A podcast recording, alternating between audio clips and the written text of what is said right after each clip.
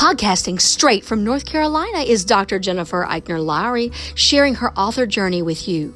Jen Lowry writes is a place where amazing things happen for authors and readers together. The Holy Spirit is the ultimate podcast host. Jen is just the bird singing the song.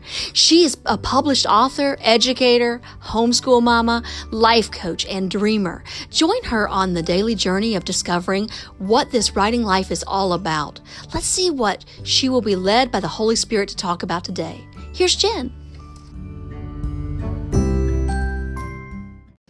Welcome to my official author podcast. My name is Dr. Jennifer Lowry, and today I want to talk with you about scheduling events. Okay, so you guys know that this week has been crazy busy for me, and I have a lot of things that I'm focused on, and I'm jumping from project to project that way, I'm able to at least kickstart some things, update some things, or get some things at least preliminarily done before the summer comes.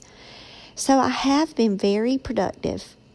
So, first, I'd like to talk with you about why it's important for your publicity plan to go ahead and have that launch date on there because you really are working backwards from that date. So, I know that Sweet Potato Jones is coming out on September the 10th. And people may disagree with me on this because they'll say out of sight, out of mind.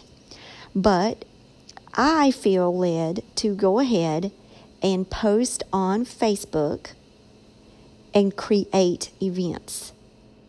That way, I can update them on my website and people will be able to see what's happening, where I'm at. People can then put it on their calendars if they like to plan ahead. And let's say they don't. They might not be a person that plans five months in ahead ahead of time. But if they do click on the events page and they say, oh, you know, this is something that I'm going to go to, Facebook will notify them that an event is coming up. So when it gets closer to September the 10th for the virtual launch party, they'll be able to click on it. So I just posted it up. I've only reached five people. There's been one response, and I had two co hosts that I added to the event because that way, if it does get very large, then guess what? I've got my friends there to help me manage it and check on me. I've got my publicist on there um, and my best friend on there. So I really feel like, you know, adding co host at the very beginning is just very wise if you have someone that can do this party with you. So I'm also putting it up there because I was at a virtual launch party with another YA author. I was watching what they were doing, and they were best selling authors, and it was her launch, and she had other bestsellers on her launch night. They were also promoting their books, their pages. They got to get onto the discussion. So, what I'm going to do is I'm going to reach out to some people that I know that are in my publishing company that are writing similar books that I write. And so, here's, here's why it's important because I want the people that are on my party with me to also reflect YA readership. Um, so that way, if, if their people are viewing them on the party, then they'll get to meet me. So that's really important if you're planning an event like that. It's not like you're just going to choose somebody that's in a completely different um, genre than you or target population than you. You would want to have the same type of books, you know, similar threads of books, or at least with the target population. So I've got a plan in place in my mind already. I bet you're like, yeah, Jennifer, another plan. Oh my gosh, you're going to make me do a thousand and one things before the end of the day. But no, that plan is there. And so while I was on looking for the virtual launch party and I made the event, I'm not doing the ticket link for um, Eventbrite because it's online, it's virtual. Now, I have seen people do that, and I don't know if they feel like that makes them more official. I don't know. I can still research why people are doing that for these events and then they make them free. Um, maybe just to keep up with it. I don't be able to manage it. Maybe send them out emails because they're collecting their information. But right now, I'm happy just to have it straight on Facebook. So then you copy the event, you go to your website, and where I'll be, Fall Winter Tour 2019, already has an active link there. That way, people will be able to then go to that page and they can find the event page on Facebook by opening up just the hyperlink right there, and then they can find me that way. That's why I think it's important because then I've I've pulled people also to my Jen Lowry Writes or my Jen Lowry author page. So putting those links there, don't forget that. That just makes it easy for the person who's navigating around you. So while you're planning your virtual launch parties, go ahead and let some of your close friends know that you have it already scheduled for that date and go ahead and invite them. That way you can start generating some numbers on here. So if people outside in the you know, Facebook world start seeing it and not a single person is going to your event, um, they might say, Well, what's this all about? You know, I don't, want to go to that. I don't know if this person is. But if you're a first time author, if you put YA debut, there may be people that would want to support debut authors out there and give them some encouragement. So I made sure that I put that in my title so that's another tip for you as well. That way you're very transparent. You know, no, I'm not the uh, best-selling YA children's author, you know, yet.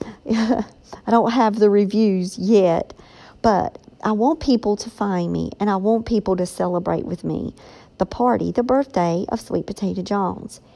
And on the day that it comes out, it's on a Tuesday.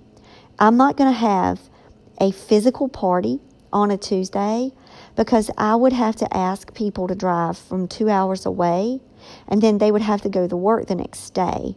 So, with the book releasing middle of the week, that's when I had to make that executive decision of when do I actually want to have my launch party for the book, and it's away from the virtual date. So the virtual date is on the exact day it's coming out. The launch party date is going to be on that Friday. Um, ironically enough, for those of you who know why this matters to me, it's going to be on September the 13th, which is on a Friday. So I've already made arrangements today and sent out emails to plan that event after um, organizing um, some behind the scenes with that. And I'll find out tomorrow for sure if I get a yes because they have to have it approved. So I will do a podcast on that one once I get um, those steps kind of, you know, closer to the date because I want to have some secret things in that pod, um, in that party for my physical party, and I probably won't be sharing all of that on podcast at all because I want it to be a surprise for all of the people that are supporting me that I'm going to invite to the party. But I will say that for the virtual launch party, I want to have some surprises there too. And this gives me plenty of time to join launch parties, to be a participant. I told you, study them, take notes, critique them, and break them apart and take away things that you really liked. So that way, when you're planning your party, you can be well on your way. My virtual party is going to be from 7 until 10 o'clock on September the 10th. So I know that on that day, I'm going to have to make separate homeschool arrangements and we're going to be partying. I could give them roles to do um, for them to help me side by side. But I know that um, for the event, I have plenty of time to craft out a party list, craft out my posts, so that way I can just copy and paste them in my discussions, my polls. I can build the whole event pages prior to the day. And so, just by me having this place to host it, now it's going to be out there. That's one less thing I have to do. And then I can start sharing it out everywhere. So, I just want to thank you guys for uh, following the podcast. Go check out the Jen Lowry author page on Facebook And if you would like to attend the virtual launch party with me, go ahead and mark going on there. That way, um, those numbers will rise up and you guys can join me on the celebration. All right, have a blessed one.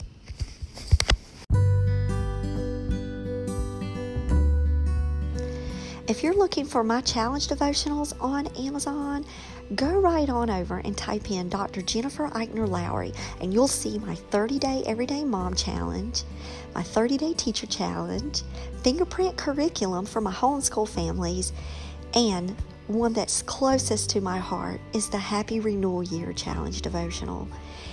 I dare you to go and check them out today. You can also find that they're on Kindle Unlimited because I want you guys to have access. I often put them up for free uh, promotional items, I'll do countdowns. Um, so that way you can grab one, you can gift them with a friend, you can share them out on your sites, and people can go on this journey with us. In December of 2019, look out for the release of my author challenge devotional. I'm looking forward to that one and sharing it with you.